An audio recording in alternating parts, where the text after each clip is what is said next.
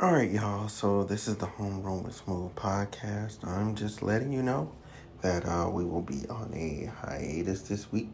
That means no episodes this week. We'll be back next week, and uh, next week I will uh, we will have uh, episode 155 where I explain.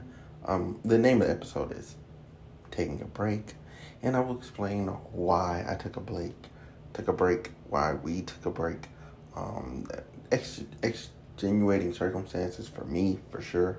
Um, I just needed I needed some time to kind of like get back right myself. I'm still dropping short form content. If you follow me on YouTube or TikTok or Reels or whatever, just I'm still putting things out there, but I'm not doing anything like produced wise. Um, you know, I do appreciate you guys, and um, yeah, we'll have a new episode episode um, on oh my god, what is today? Today, so on the 24th, okay, on the 24th, there will be a brand new episode. That'll be episode 155. It will come on Wednesday morning, per usual.